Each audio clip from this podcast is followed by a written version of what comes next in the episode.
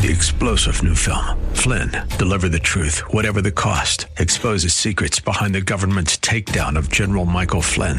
Flynn knew what the intel world had been up to. He ordered the first audit of the use of contractors. This set off alarm bells. He told the truth. He was the most dangerous person for Donald Trump to hire. They had to get rid of Flynn. Flynn, deliver the truth, whatever the cost. Available now. Watch it today. Go to salemnow.com. Salemnow.com. The following program was pre recorded, and the views expressed do not necessarily represent those of this station or its management.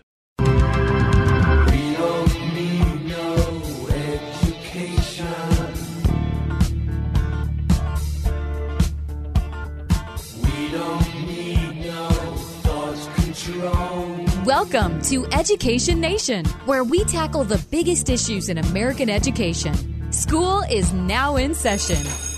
Here are your hosts, Headmaster Rebecca Hagstrom and co host Mark Durkin. Well, good evening, and thank you for joining us here on Education Nation. I am your headmaster and host, Rebecca Hagstrom, and it's a privilege to join you every Saturday evening here on AM 1280, The Patriot. And of course, I'm joined in studio once again by the producer of Education Nation and my co host, Mark Durgan. And another good evening to you, Rebecca. The start of school is I here. know. We are at the school that I run, Yes. Liberty Classical Academy. We are beginning classes on Monday Mm-hmm. and had our big back to school night week uh, this last week. And I had a part, part to be. I had a chance to be a part of that. That was wonderful Yes. to see families I haven't seen for a couple months. Isn't it one wonderful? Yeah, and not only that, but I always notice how much the kids have grown over the summer. Yes. They come up to me and they say, "Hello, Mrs. Hagstrom," and I'm thinking, "Oh my goodness, you Yes, grew at least like- three inches." I swear. Exactly. I totally relate. Yes. So it's fun fun to see that. So, well, this past June, there was a historic decision by the U.S. Supreme Court that actually overturned 40 years of precedent, potentially costing public sector unions tens of millions of dollars. The nation's highest court ruled that unions, public sector unions, can no longer charge fees for non-member government workers to help pay for collective bargaining. That's right, Rebecca. Public sector workers now have a choice, and that includes the nation's public school teachers. And for the first time here in Minnesota, if you are a new teacher or a new employee, you do not have to join or support the union to get or keep your job. And tonight we want to take a look at the Supreme Court case at large, and then we will also discuss locally how Minnesota Teachers Union Education Minnesota braced for the ruling and how Minnesota educators can opt out of the teachers union. Mm-hmm. Well, the case was Janus versus the American Federation of State, County, and Municipal Employees, Council 31. Who is Mark Janus? Janus? Well, he was an individual who had spent time working in both the public and the private sectors. And in 1980, he worked a government job and was not required to pay money for a union. Um, and then, after working for a private company, he returned to the public sector in 2007 as a child protection specialist. He soon discovered that the Illinois state government granted the AFSCME, which is the acronym for the public sector union that was included in this case. The government granted them the authority to deduct money from Janus's paycheck, even though he was not a union member. And Janus says that the state of Illinois granted AFSCME, a politically powerful government union, the power to exclusively represent more than 90% of state workers in hmm. Illinois. So, according to Janus, the union was collecting money from almost every employee of the Illinois state government, more than 90% worth, even if the state employees didn't support the union's politics and policies. And that's the frustration here is that Yes. um, even though they're not having to pay supposedly the union dues, they were still having to pay a portion for the collective bargaining rights. Right. And yet, so many of those employees don't necessarily agree with the collective bargaining that was actually taking place. You know, this is the classic case, and, and we can all agree that nobody wants to be dragged along to go with speech that Right. they don't agree with. And so this is really what was at, at the front and center of, of this First Amendment debate during this case. Yep. So he, along with millions of other American workers, this is really it does affect people nationwide. Yes. were forced to support a government union as a condition of employment. So the question then is, is what was Janus's response? Well, he mm-hmm. insisted that this was a gross violation of his First Amendment rights to free speech and freedom of association, mm-hmm. which is unfair and unconstitutional to force him and millions of other American workers to pay to advance policies they oppose just so they can serve their communities mm-hmm. and their mm-hmm. states. So what he did was is he asked the Supreme Court of the United States to end this practice. So the case was heard and then on June 27th of this year by a vote of 5 to 4 the court ruled that government workers who chose not to join unions may not be required to help pay for collective bargaining through these so-called agency fees mm-hmm. is what they were paying. And the majority for the court, they were stating that forcing those workers to finance union activity did indeed violate the First Amendment. Mm-hmm. Now, the important thing is here is that this really overturned a precedent that was set back in 1977 in the court case of Abood versus the Detroit Board of Education, in which, according to the New York Times, that case had made a distinction between two kinds of compelling payments, okay? The court ruled that forcing non members to pay for a union's political activities violated the First Amendment, but it was ruled constitutional to require non members to help pay for the union's collective bargaining efforts to prevent uh, freeloading and ensure labor peace. That was the primary mm-hmm. concern. Well, Justice uh, Samuel Alito stated that the Abood case was poorly reasoned as he put his majority reason together. And the fallout from that decision had led to practical problems and abuse and has shown itself to be inconsistent with other rulings in First Amendment cases.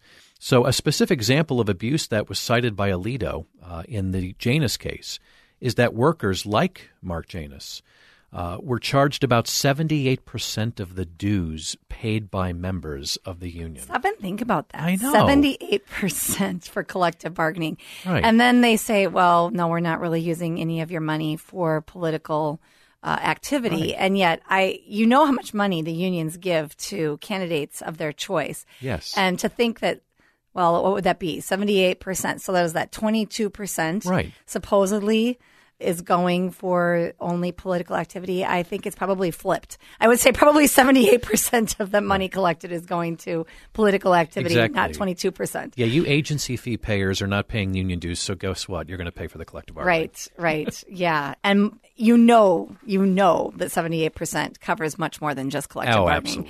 Absolutely. absolutely. yes. well, in writing for the majority too on this decision, Alito had stated, quote, "We conclude that this arrangement violates the free speech rights of non-members by compelling them to subsidize private speech." There we go on matters of substantial public concern. Mm-hmm. And those are political in nature. Mm-hmm.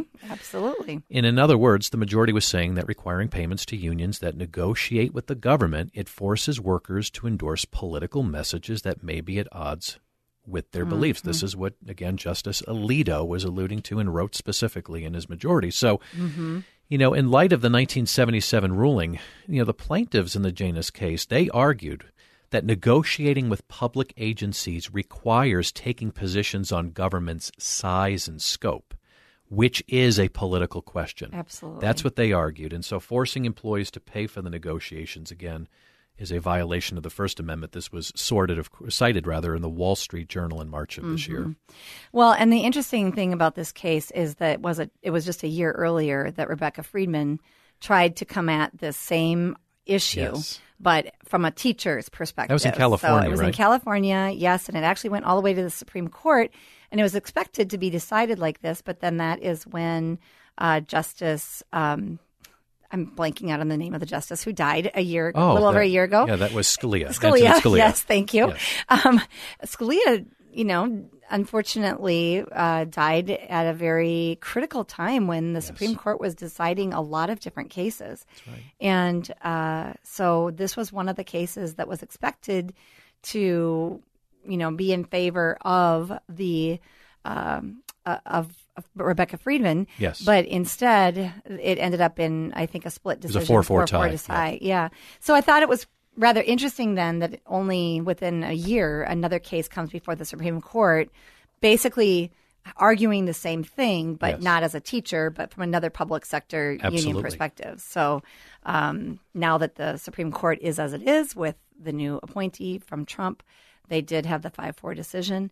And how important um, was that nomination? Exactly, exactly, yep. because this is a landmark case. I mean, obviously, this has sweeping um, pra- um, implications for public sector unions across the nation. It has a lot of people nervous. Yeah, it does, and and that's the point. Then that labor leaders obviously they disagree with this argument, and um, they believe that uh, such talks are typical workforce negotiations, not political matters. So this idea that um, that the court says that they shouldn't have to pay in for collective bargaining rights because that is actually a political activity too. The labor leaders are saying no, they don't. They don't agree with that. They don't think that that's true. Mm-hmm. So the dissenting opinion then came from uh, the Supreme Court.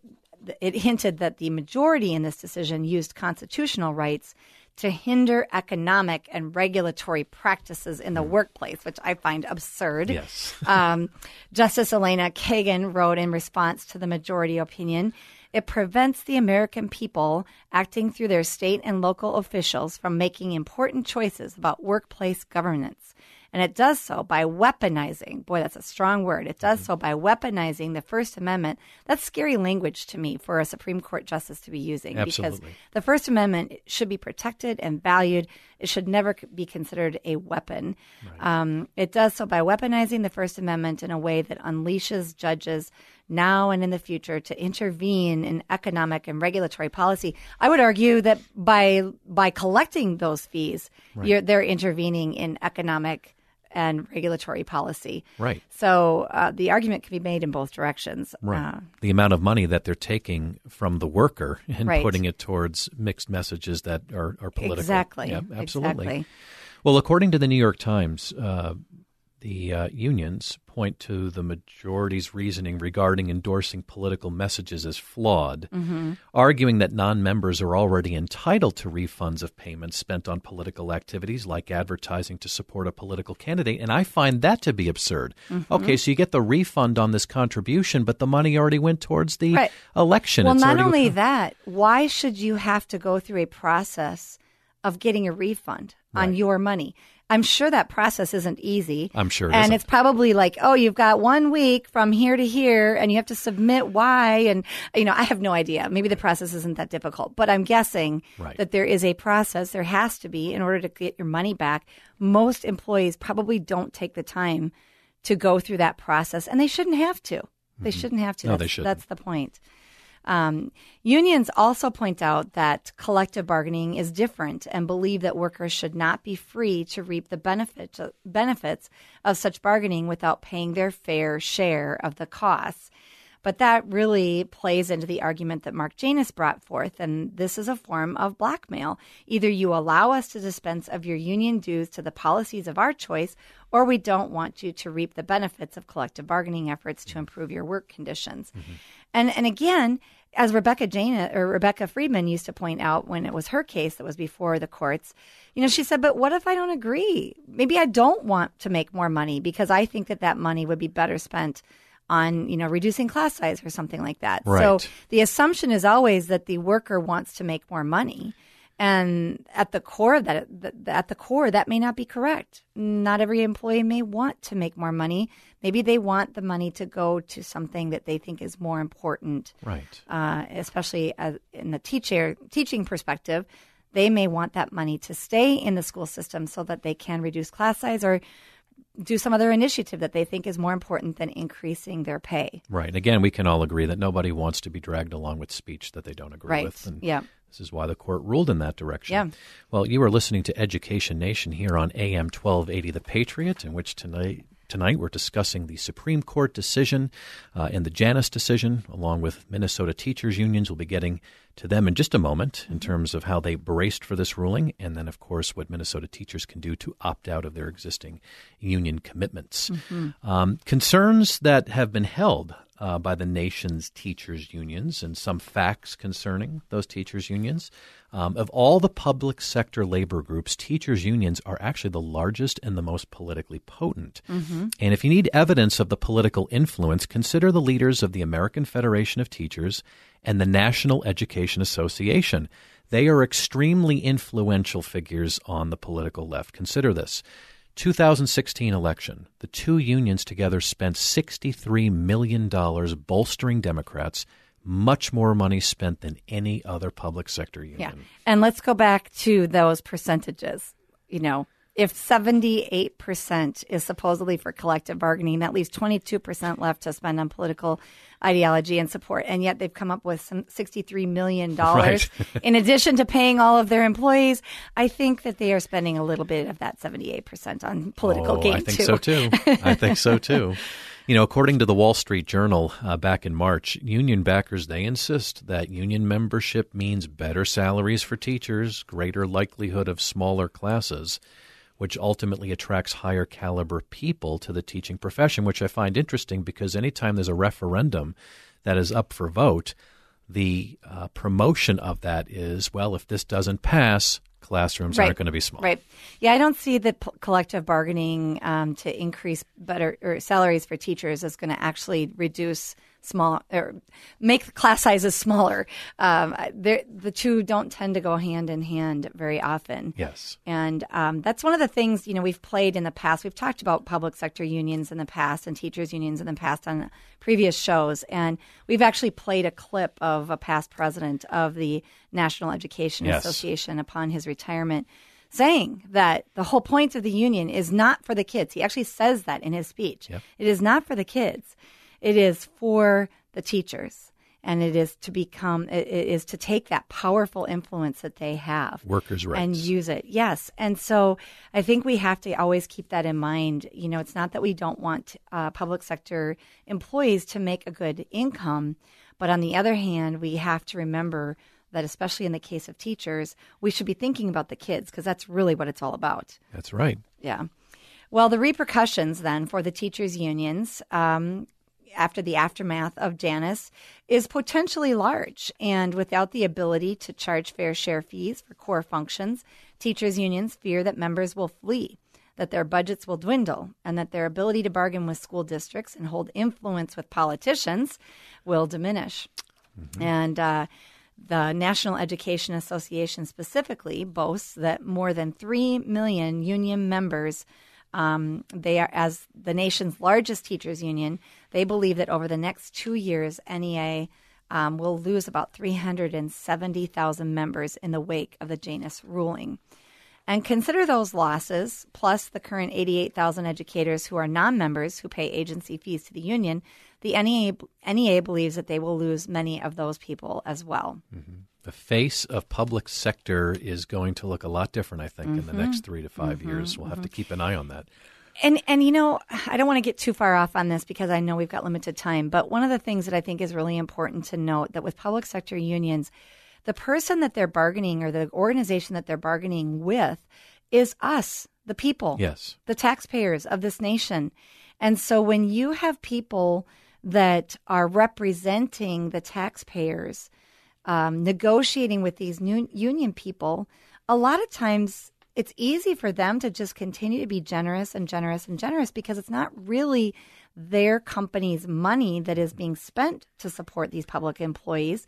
It is taxpayer money. Yes. So it's easy to make promises and promises and promises and then find out years later after you're long out of office that oh lo and behold we actually don't have the money to fulfill all these promises we've made and that's what we're seeing across the nation that happened in detroit and so a lot of these public sector employees who are promised these wonderful retirement packages and what have you they're having to take cuts because promises were made that couldn't be kept Yes. and so, in some regards, I think public employee unions, they're not always the most representative to protect those employees because they can get promises all they want. But if the bottom line is if the public sector can't support it, they can't afford to pay it, it's just going to get cut down the road. Absolutely. So it's something to consider because I, I think public sector is very different than other ones that are actually negotiating with a business that has to fulfill their promises. Mm-hmm.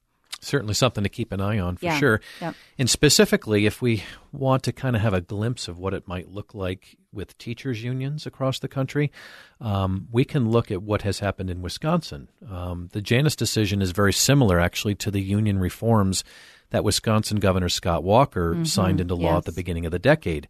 Act 10 allowed public sector employees to opt out of bargaining fees. And as a result, the Wisconsin Teachers Union alone lost 60% of its members. Wow, it's huge. It is. And the result? The state's overall union density, and again, a union density is the ratio of the number of employees who are members of unions to all the employees in a population. That in, in Wisconsin fell from 14.1% in 2011 to just 9% in 2016. Mm-hmm. So, why is this significant? Well, consider the most recent presidential election. Uh, Donald Trump won Wisconsin's 10 electoral votes with 47.9% of the vote. Hillary Clinton had 46.9%. So we have one percentage point deciding those votes in that very crucial state, and a lack of union money and volunteers certainly played a part in helping Trump. Mm-hmm. Well, and if you think that 60% of the um, Wisconsin Teachers Union basically left the union, they're intelligent people. They obviously were only in it because they were compelled to have to pay into this union. Mm-hmm. And I find that interesting too, that um, you know, if they really were helping the teachers, the teachers would want to opt in. Yes. And I think the teachers themselves saw it as more of a political uh, organization rather than anything that was helping them. Absolutely.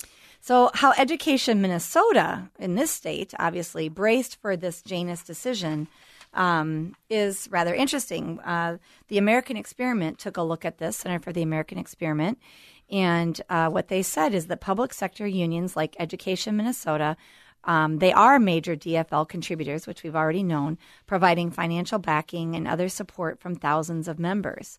And the PAC for Education Minnesota has spent actually 2.2 million in political donations since 2016, mostly on DFL campaigns, making it one of the state's leading donors. Mm-hmm. And prior to the 17 and 18 school year, and prior to the Janus decision, the state's most powerful public employee union, Education Minnesota, began bracing in an effort to prevent potential losses of thousands of union members um, with you know the Janus decision. They think I think they kind of expected this this decision. So, in an effort to slow the loss of members, the Education Minnesota Teachers Union launched a campaign called "The Power of We."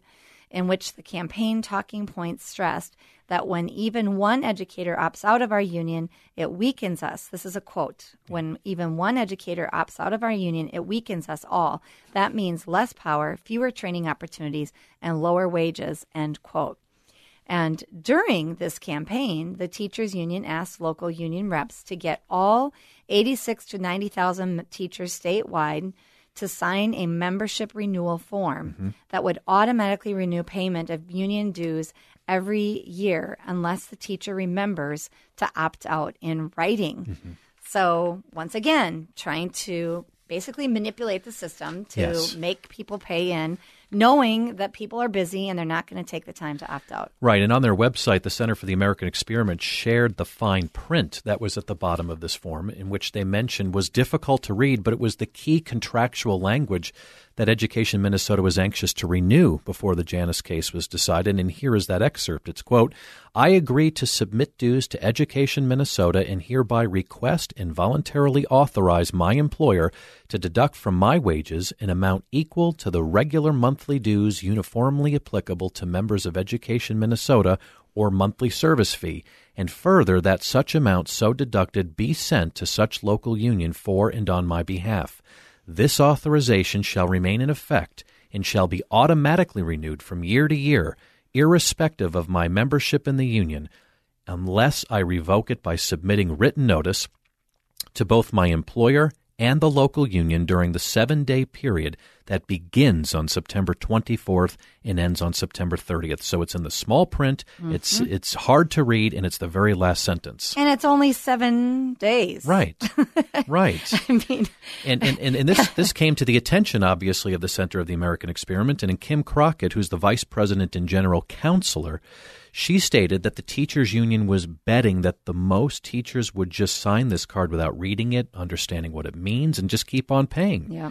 So, in addition to the membership renewal form, Education Minnesota, in anticipation of the fallout from the coming decision, was also planning on raising teachers' annual dues from $615 by $14 a year. Mm-hmm. So, according to a survey also that was conducted by Educators for Excellence as of April this year, Just two months before the Janus decision, 70% of Minnesota teachers had heard not much or nothing about the Janus case. And it really makes wonder how effective the Power of We campaign blitz with the subsequent union membership renewal form really had in having a majority of Minnesota teachers downplay the looming SCOTUS decision mm-hmm, in the Janus mm-hmm, case. Mm-hmm. Yeah.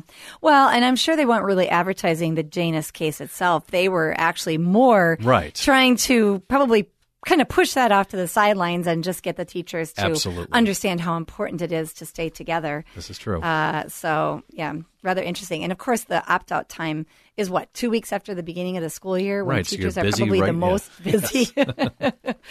well, Minnesota teachers themselves uh, had a lot to say about this through the Educators for Excellence survey, and in that survey, they found that 62% of Minnesota teachers said their union represents perspectives only somewhat like their own, and even another 23% said that that the union didn't very much at all or did not at all represent their own perspectives. So I think that's kind of interesting because in Wisconsin, yes. you know, 60% left the union, and now we have 62% of Minnesota teachers saying the union really doesn't represent my views. Right, absolutely. Yeah.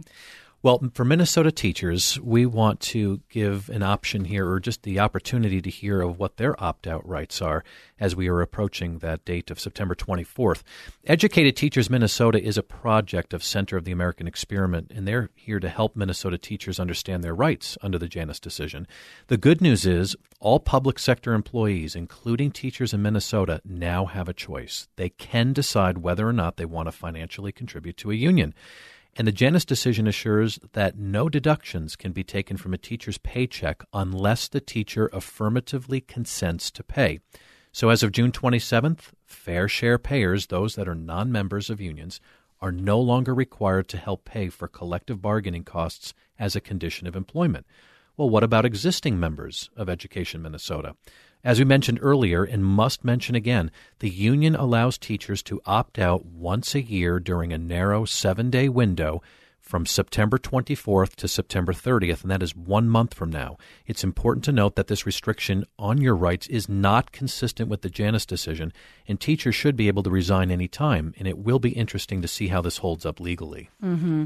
And even though this issue will eventually be resolved by the legislature or the courts, Educated Teachers recommends the seven day window in September is currently the most effective way for teachers to resign from their membership with the union with assurance. And the Center of the American Experiment also says that despite the opt out window, if you want to resign from your union membership, it is a good idea to contact both your employer and the union. And if you are an agency fee payer only, it's a good idea to review your pay stubs since the June 27th ruling. And if for some reason your dues are still being withdrawn, it's a good idea to send a letter to your employer.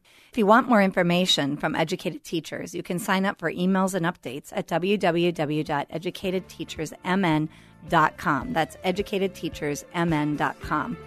Well, it was great to be on the show together with you today, Mark. Absolutely. Enjoy this weekend of rest before the start of the school yes, year. Yes, and you too. and to all of our listeners, we invite you to listen to our podcast on our website at ednationmn.org. That's ednationmn.org.